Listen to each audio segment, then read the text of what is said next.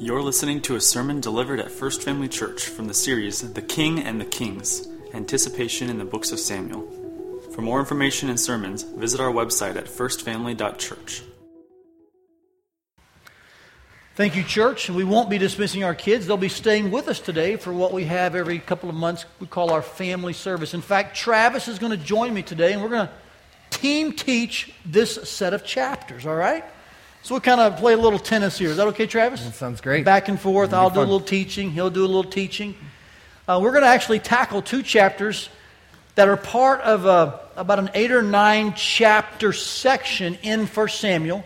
You know, we're in a series called The Kings and the King. We're looking at the various kings within this time of Israel's history and showing how they point to the ultimate king. We're in this section where David's on the run. He's the coming king. He's on going to come after Saul. Saul knows that doesn't like it, so he's chasing David to hopefully kill him. We know God doesn't allow that. We're seeing how this plays out historically and narratively in chapters 21 through 29, and we're looking this morning specifically at chapters 25 and 26. So take your Bibles, would you? And locate with me 1 Samuel 25 and 26. Our plan today is to kind of teach these theologically and then practically. I'll take the theological section, then Travis will follow up with a practical admonition, and then he'll take the chapter 26 and take it theologically. I'll take it practically, and we'll end with some focus time for our seniors, how this set of verses will speak to them, okay? After each of these sections, we'll take some questions. So if you have some, maybe one or two after each one, we'll take those. Text them into the number on the screen you saw earlier or on the one in your worship folder. We'll try to handle those. To begin, though, let me say I want you to kind of see if you can tell me what you recognize on the screen behind me. Your Bibles are open to 25 and 26 for Samuel. When you see this cartoon, what are two words that come to mind?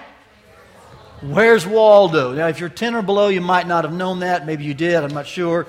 It's a little dated, but I think we all get the gist. It's one of those moments when you're, you know, looking the back of a cereal box or perhaps someone's T-shirt, or it probably got on all kinds of items, where you try to find the character amidst all the noise, confusion, and crowd. Well, forget Waldo. Have your life ever felt this way? And you ask this question: Where's God? It seems noisy, confusing. Things seem kind of random. You seem like you're on the run. There's a collection of both decent things, bad things, maybe good things. It's trying to piece it all together, and you're wondering, where is God in this? In times like that, we tend to lean towards taking matters into our own hands. Would you admit that? When things seem a little scary, unsure, unstable, we tend to think, I better put my hands in this and take care of it. But did you know that in those moments where we wonder, where's God? He's actually there in full control, providentially, not coincidentally, handling every detail. We're going to actually define those words in this morning's chapters. We're going to see that what David is in in these two chapters is not coincidental, it's actually providential.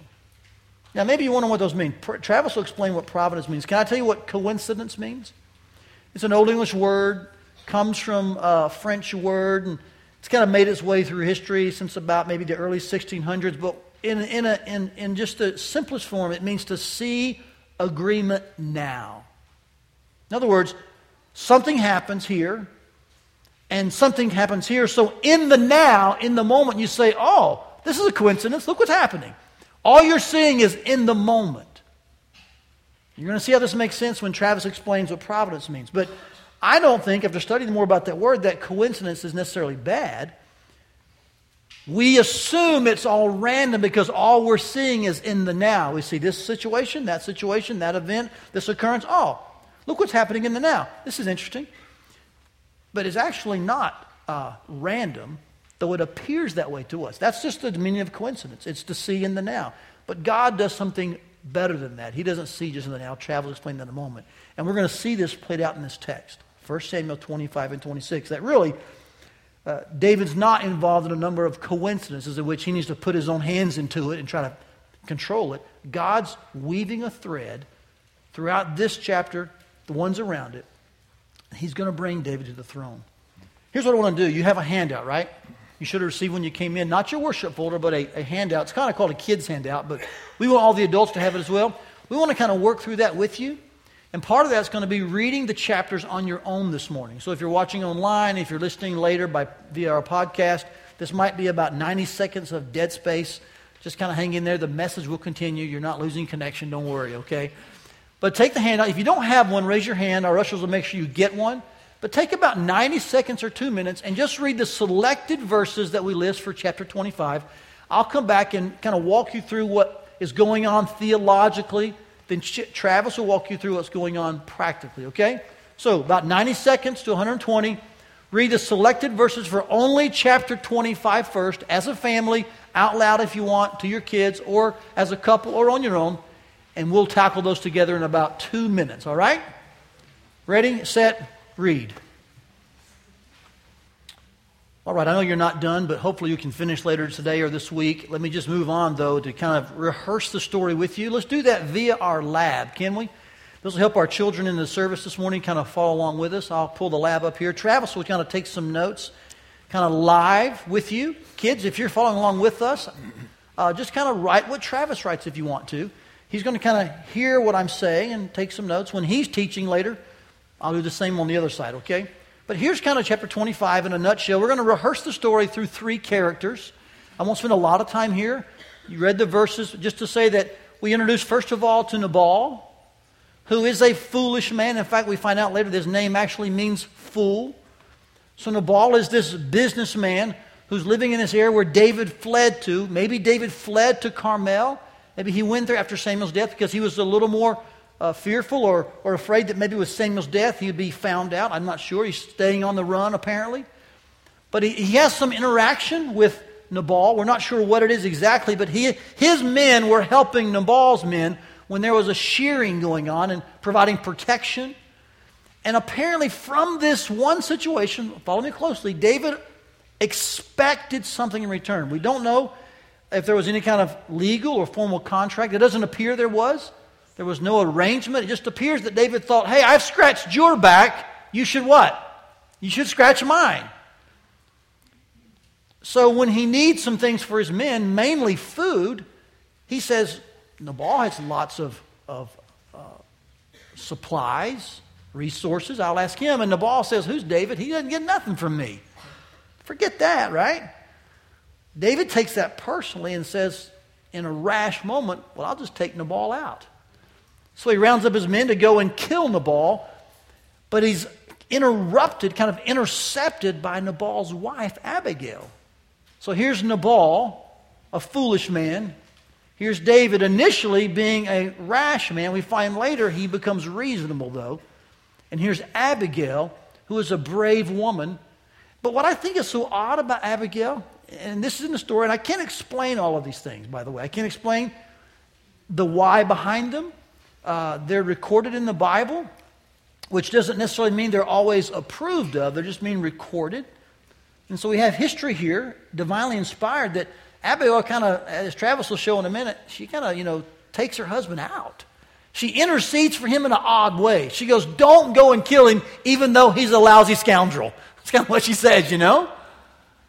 And so David hears this. I don't know all that he's thinking. He does see her beauty. I think that's why the text mentions that. We know that David is a man of, of passion, and, and, has, and later on we're going to see he falls to his lust.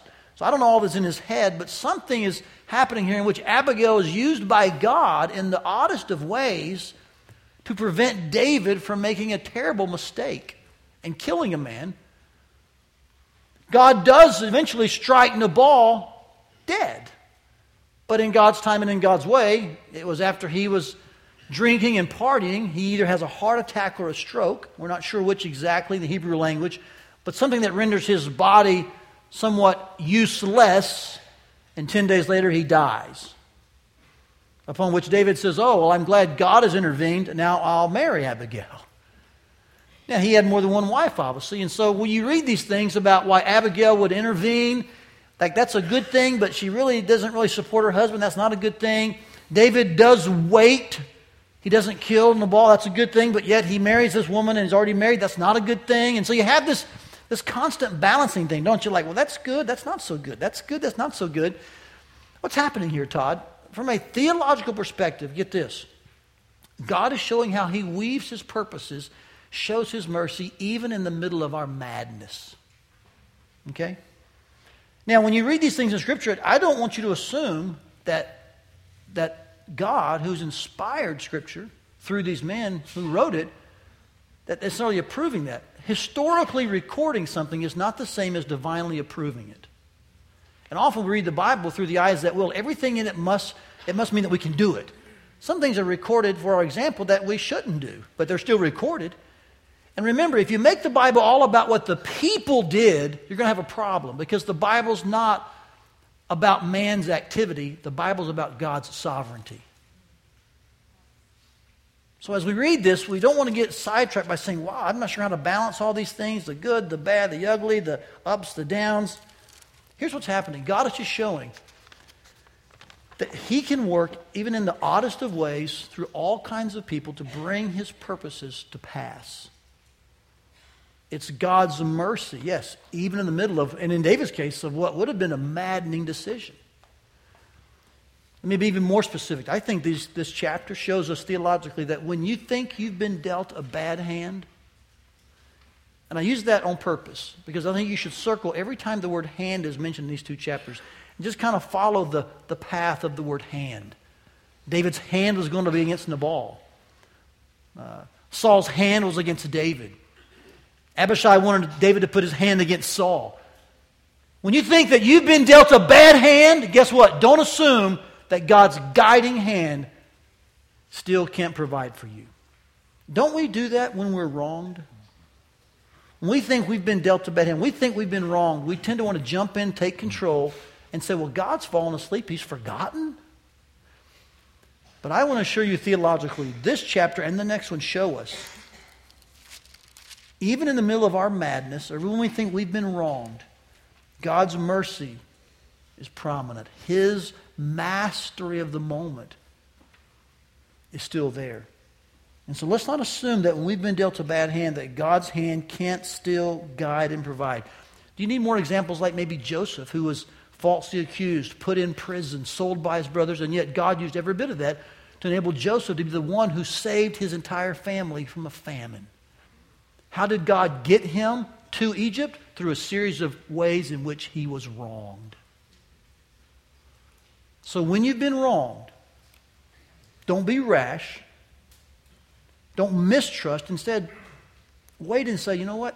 Here's David's final response. He listened, he waited, and he began to see God's hand working, even in the middle of wrongful or maddening situations. Travis, bring some more application to us from this, would you? Yeah. So there's three very interesting characters in this text, and I think we can look at those three characters and find some practical application for those. So let's first look at a little bit deeper at Nabal. Again, Todd mentioned that Nabal's name means foolish, and throughout the entire chapter, that is true of him, and that's his character. And so what we see here is that he's a foolish man, and his foolish character leads to foolish behavior. Everything we know about Nabal is that he is a man who lacked character. Look at verse 11. It says that he had plenty and he wasn't generous. That is a foolish thing to do. Verse 36 says he lacks self control. Again, the party and he gets drunk. We see that there.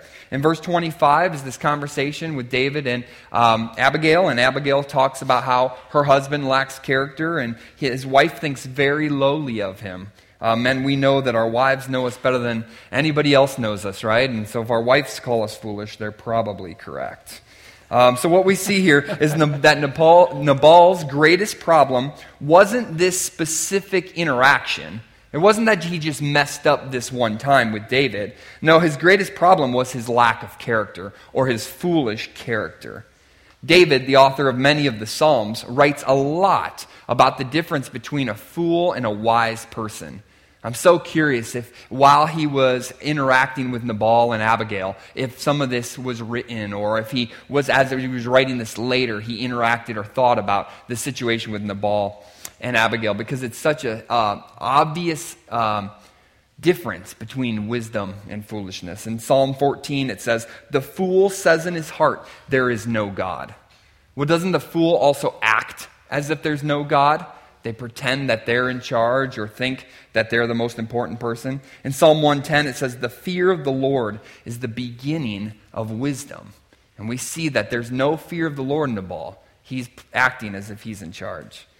David's character, let's look at him a little bit. In this chapter, David is hot headed in our text, and he desperately needs wisdom from the outside.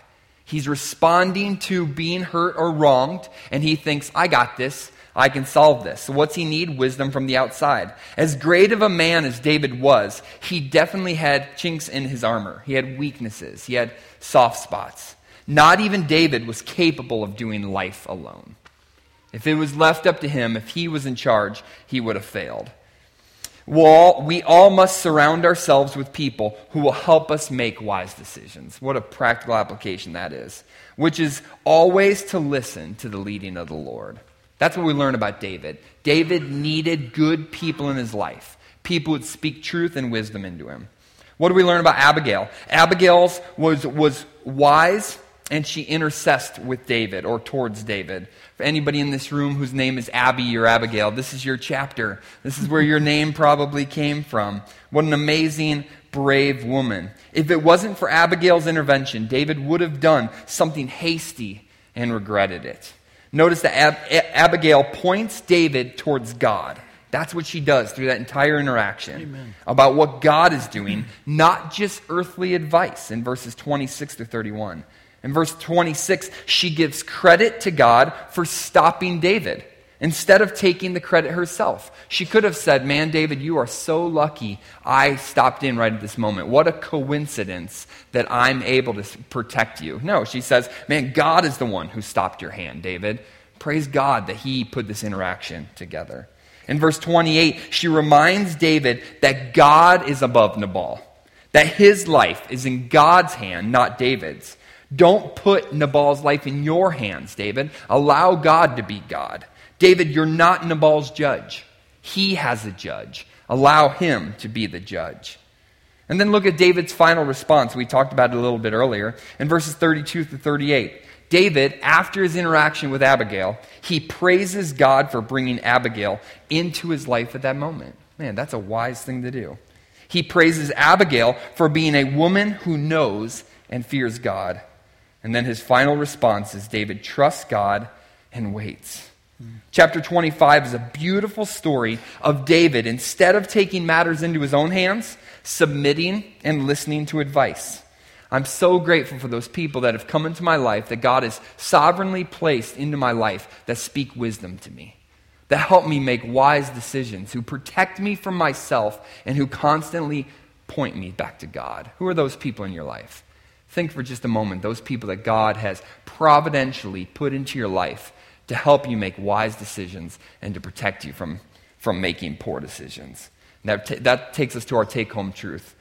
You'll see the take home truth of chapter 25 is this instead of taking matters into your own hands, trust God's guiding providential hand, especially when responding to wrong. Do you see this in this text?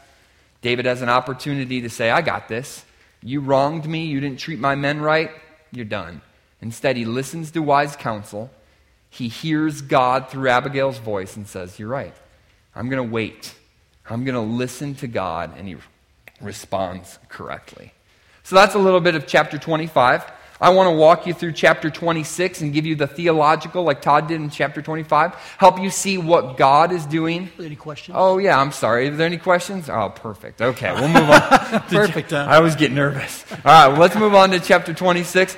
If you have any questions about chapter 26 while I'm talking, feel free to text them in and I'll make Todd answer those. So um, that would Hey, well, speaking of the people that you, uh, in our life, you know, that we that yeah. listen to, no, seriously, I know your wife's right over there, Casey. Mm-hmm. Don't tell any stories. just joke. But I mean, we can both just attest as form, I'm a former youth pastor, you are a youth pastor. I mean, just how um, I don't want to say helpful, that's just a, yeah. a, small word, but just our wives are so crucial. Absolutely. To just leaning into them and listening to them. When sometimes you're kind of thinking about things from one perspective, and our wives talk to us and say, hey, have you thought about this? And I mean, you would attest to that, wouldn't you? Absolutely. Yep. Yeah. So grateful for our wives. That's so true. So, chapter 26, let me give you kind of the theological. Let's see what God is doing in this story, and then Todd will kind of give us the practical.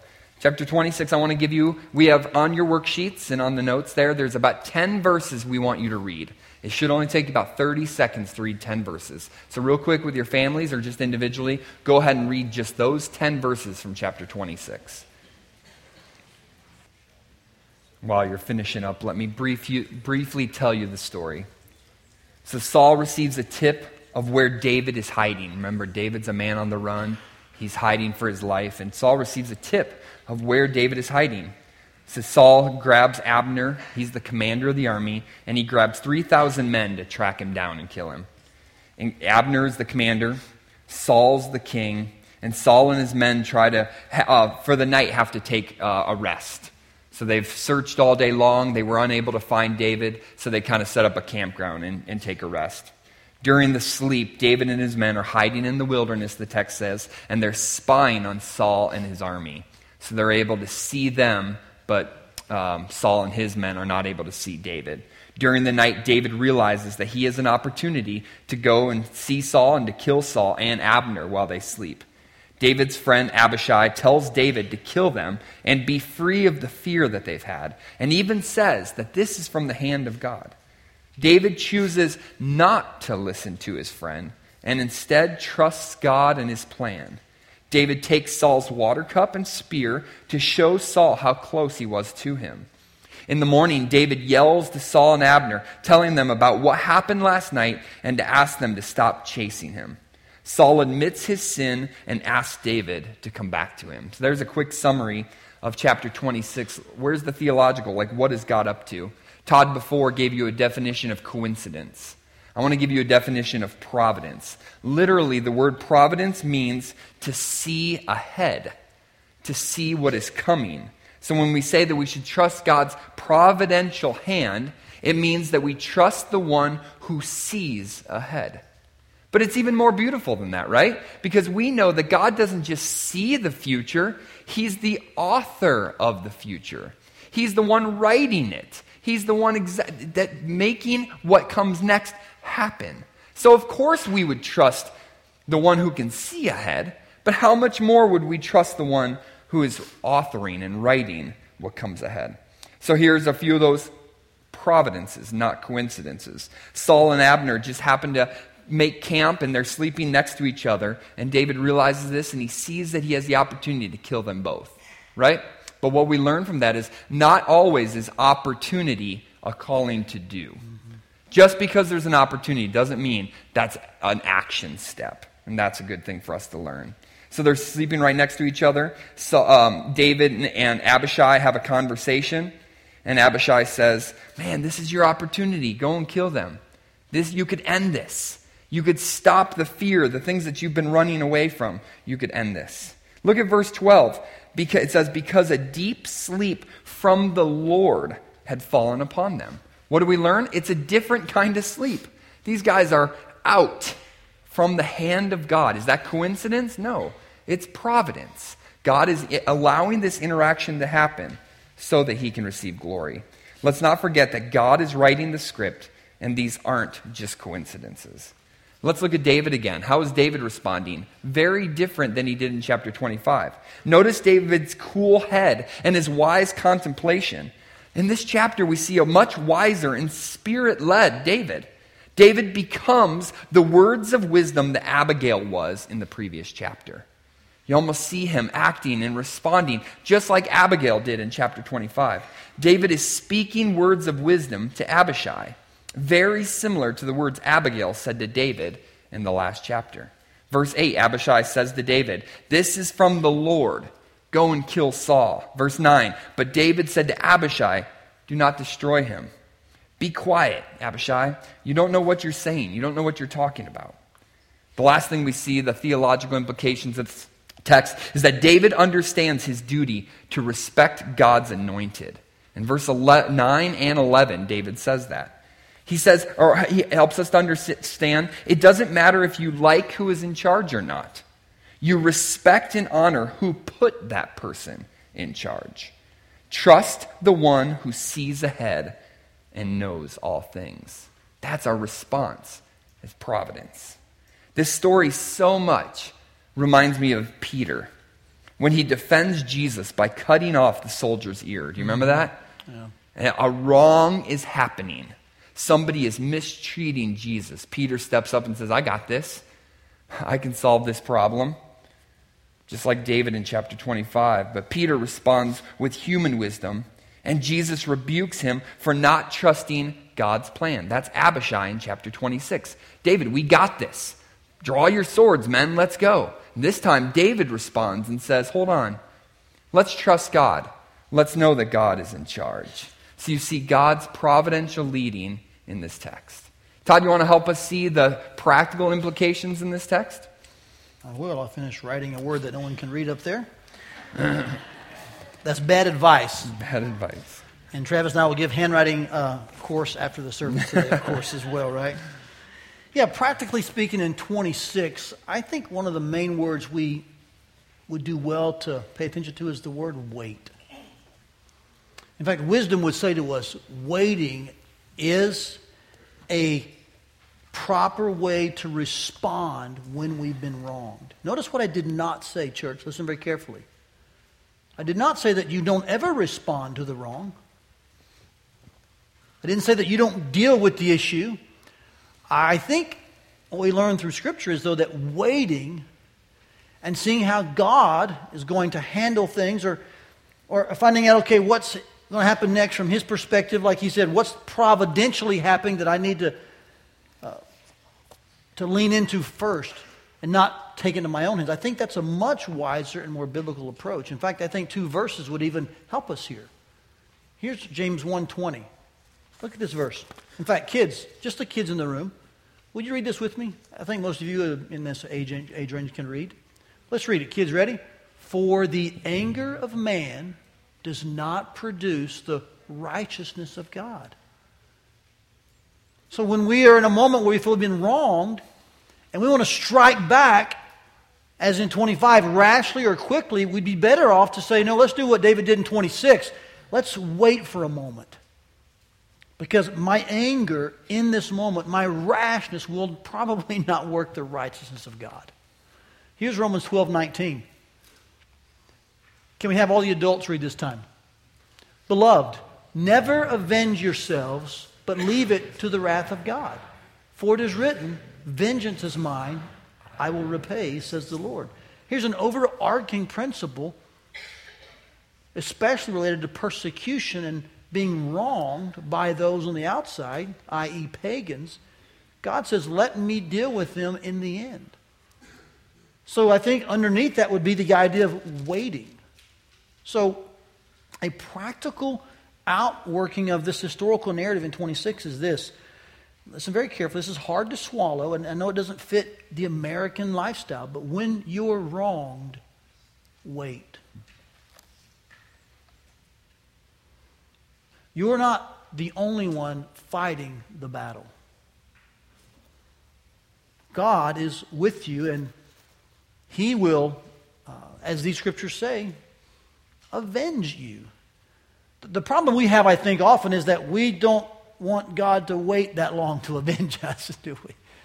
And so we step in like 25, and we're going to, like you said, I've got this. We do a Peter in the garden, or we do a, a David here on, in response to Nabal. But I think the wiser road is one of waiting. Here's why waiting is, is so important because waiting helps battle escalation. And escalation is often what hurts relationships. So you hear a word against you, you see an act against you, and so you immediately want to respond instead of waiting because you feel like much is at stake or you feel like you're going to lose something. And so, what you do in response then in the moment, in a rash moment, is it just escalates and that person responds back. And you have this battle going back and forth between people. And often, what happens is, in the end, no one knows really what the real issue was. You ever had that happen? Either verbally or physically? So, I say to you again, church, hear this humbly, would you? When you're wronged, just try and wait. I've not done this well in my life. There have been a few moments I have. I was thinking over the past few weeks, the number of times this kind of came back to haunt me, to be frank with you. But I did think about it a few times, like, you know what, I'm really glad I waited then. One of them was when I was in Augusta, and we were in a staff meeting. And uh, there was a person on our team who, who just had it in for me as the youth pastor. I was single and um, had some ideas, and I thought they were the ones they wanted me to implement. I was excited about it, but uh, this person was a pretty powerful person on our team. And so she just said in staff meeting one day, Well, you're just taking our kids down the wrong path. So that kind of was voiced publicly, you know, and my immediate uh, desire was to defend myself. But for some reason in that moment, I was like, This is not a good place to say anything, you know. So I just waited. And that really paid off because that God used that to show me I, I didn't really fit there after all. In fact, the next day I walked into our pastor's office and said, Hey, listen, you know what? Um, whatever happened yesterday, listen, it's no skin off my nose because I, I, know that wasn't meant towards me. I, I, know it's just difference of philosophies, and God used that to show me I think I fit somewhere different and better. And He said, You're probably right. And, and I had a good departure. And so we didn't burn a lot of bridges at that church. I didn't burn any, in fact. I was so thankful that I waited in that moment. I haven't always waited, but in that moment I waited, and it proved wise. Um, I was thinking back, even in our home. There have been times I've waited, there have been times I haven't. And without fail, when I've waited, it proved beneficial in our home. The conversation usually went better, the result was better, but when I had to jump in and try to make things equal right off the bat, you know, escalation just doesn't accomplish anything. So I just want to encourage you when you're wronged, wait. It really battles against escalation. And the devil often uses those very moments to hide the real issue and disguise things, and then he gets people personally involved and upset, and we waste time. So here's what I think is a real practical tip just learn to wait, don't be rash. One last thing I'd say to you is this when you're wronged, you'll probably tend to not want to wait if you are at a weak moment. Here's an interesting part of the narrative I find. Samuel had just died, so David's emotionally distraught. They were close friends. In fact, Samuel was a protector of David in a lot of ways. David left to go to Carmel upon hearing of Samuel's death. In addition, David was, we know he's in a situation living out of a cave. He's on the run. He's not got a lot of food or supplies, which is why he thought Nabal could help him. Hey, could you feed my men? Could I get some things from you? David was hungry, on the run, tired. There's a lot of things about his life that made him physically and emotionally at a, at, I would say, a very um, precarious point. Isn't it odd that right then and there, Satan tries to find a way to make us feel like we're wronged or like we're owed something, and then we would make a rash decision. You ever notice that? So be careful. When you are emotionally or at a physically weak place, don't be surprised if that's when Satan tries to come after you to get you not to wait. Just some practical things I, I think we see in, in this text. Any questions come in on chapter 26? We have one. How do I teach my kids that they should be wise to wait? Uh, first of all, that's impossible. no, I'm just kidding you on that. It's not.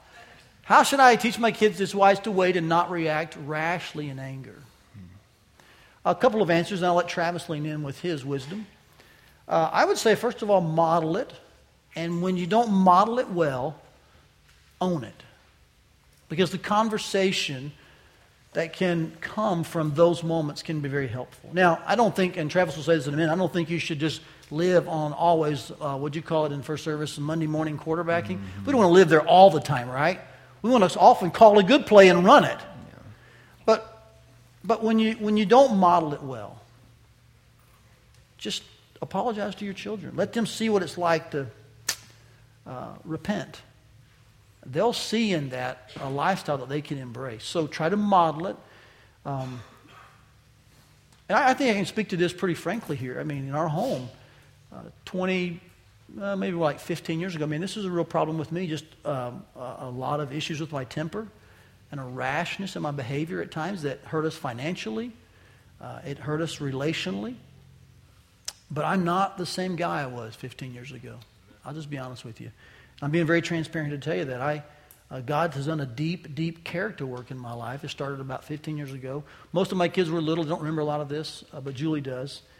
And um, took a while, but I'm thankful that I lost my temper for good. Uh, and so I, I, know a little bit about the, the tendency to be rash and to be loud and to respond, to try to think you can get your way if you just, you know, are, are stronger or louder. Um, so as God has continued to sanctify me, I think one of the things is just talk to my kids about it. And when we messed up, when I messed up, just to go to the room and say, hey, you know, I didn't model that response well at all. Um, and then confess to folks in your community. Like Travis talked about, we all need each other. So listen to their advice and, and have a place where you can work through that. But I'd say model and then own it is two ways I would recommend. What would you say, Travis? I think allow your kids to engage in that conversation when it happens in your life, right? Instead of just seeing how they do and then having the conversation afterwards. Say, man, I got this situation in my life. Uh, I don't know how to respond. Uh, what would you do in this situation? I think we also should mention prayer. Doesn't prayer make you stop and wait? Hey, God, I mm. need your help. Instead Amen. of responding right now, I'm just going to pray. I'm just going to allow and get your kids in on that and allow them to hear your prayer requests and the situations they need your help in. I think those are Amen. some good. So, in light of that, let's see what our take home truth is for 26. And oddly, it's the same as it is for 25. Can you believe that? Yeah, like the Bible's got a thread it's teaching us, right? Let's read this together, shall we? Instead of taking matters into your own hands, Trust God's guiding providential hand, especially when responding to wrong. So if you had to prioritize when you've got to trust God's providence, know that it will be most important when you're responding to wrong. Okay? You won't bat a thousand, none of us do, but when we swing and miss, when we foul off, let's be honest, in this community of people that we're engaged with, and let's work to get to that place where we are encouraging you to trust in the Lord's hand and while you're trusting, wait. This was David's good response in 26. And it was Abigail's good advice in 25. And this is our goal as a body of believers as well. Now, I want Travis to make this application even more specific to a set of people here with us today. It's our high school seniors from local high schools. So if you are graduating and you're here, why don't you come onto the platform, would you? And though you're thinking, well, man, I can just kind of tune out now, this is for seniors, you'll be shocked at how much of what he's going to say as we close will really relate to all of us in the room. So as they come, will you welcome our seniors to the platform, would you? Hi, guys. I think it's been uh, one of the best parts of my job is to be able to just see kids grow up. So I came here three years ago, and these guys had just finished their freshman year of high school, and I think that's just one of the best parts of my job is to be able to see them grow up and see what God does, and just have an opportunity to speak into their life. And so, so guys, I want to uh, let you introduce yourselves. We'll have their names on the screen behind you, but just go ahead and real quick uh, say your name and what school you graduated from. I'm Nate Johnson, graduating from Ankeny High School. Sophia Fletcher, graduating from homeschool. Emily Urban, graduating from Ankeny High School. I'm Ray Zaragoza, and I've been homeschooled my whole life. Hi, I'm Savannah Baez. I'm graduating from Prairie City Monroe High School. I'm Brooke Stiles, and I'm graduating from Ankeny High School. I'm Anna Henson. I'm graduating homeschool with some contributions from Ankeny High School. Um, I'm Megan Schmidt, and I'll be graduating from Saydel High School. Matthew Sizik, and I'll be graduating from homeschool. I'm Jenna Broughton, and I'll be graduating from Ankeny High School. I'm Frankie Porter, and I'll be graduating from Ankeny High School. I'm Megan Stubbs, and I'll be graduating from Grandview Christian High School. Awesome. Thanks, guys. Let's give them a round of applause for their. So, for the last three years, I've had opportunities to speak into your life and to kind of point you to Scripture, and I want to do that same thing real quick today based upon our text. I know I'm not done speaking into your life, and I'm grateful for the opportunities I have in the future. But based upon our text today and just the opportunity we have to say congratulations to them, I want to bring out just a few things from our text that we see as you guys look forward to the next phase of your life, which is college. So, based upon 1 Samuel 25 and 26, I see, I see three things that are very important uh, for college seniors and for the high school seniors and for the rest of us. Number one, you need Abigails in your life and not Abishais. For the next four years, you're going to have a lot of Abigails and Abishais in your life. Learn to listen to the Abigails and put up with the Abishais. Learn to understand biblical wisdom and who that comes from, and who not to listen to. That's going to be a difficult road to walk the next four years. Surround yourself with people like Abigail. Look for them, spot them, and allow them to speak into your life. That's one thing youth ministries do well is we create community. You still desperately need gospel community. So create that. Uh, make that a priority. Even though youth group's done, you desperately need that. In your gift today, there will be an invitation to First Family Young Adults. Make that a priority. You're going to be busy, I understand that, but you desperately need gospel community. You need Abigails in your life. Look for them. Number two, you desperately need to know what biblical wisdom is and looks like. And how do you do that? Read the Bible. For the next four years, you are going to read a lot of books. You're going to write a lot of papers and read a lot of books. Read this book more. This is where we understand how life looks and what the best road is and what it's all about and who it ultimately is about. So make this book what you make your life about. As your gift this year, we have a Bible for you. I'm excited to give that to you. Make that book your number one treasure. Make your life about that. And the last thing, which was our take home truth, is trust God's guiding providential plan. Don't take over for God. My dad used to say, and often does still say, stop asking yourself what you want to do with your life and ask God what he wants to do with your life. That's a better question. Don't worry about your 10 year plan. Take the next right step and trust God has got you. Stay close to your church family and ask for advice often when it comes to life decisions. Be similar to David. Listen to good advice and then implement good wisdom. Stay connected. You need each other. You need gospel community, and that will set your life up for trajectory that honors and serves God. So it's been a privilege of mine to be able to invest in your life. I know that's not done, but many of you will transition and move, and you know that this congregation loves you, they care for you, and they'll be praying for you, and they're here to talk to you. So, no matter what happens next, no matter where life takes you, no matter where, what God's providential hand leads and guides in your life, know you need gospel community. You need the Word of God, and then learn to listen to Him.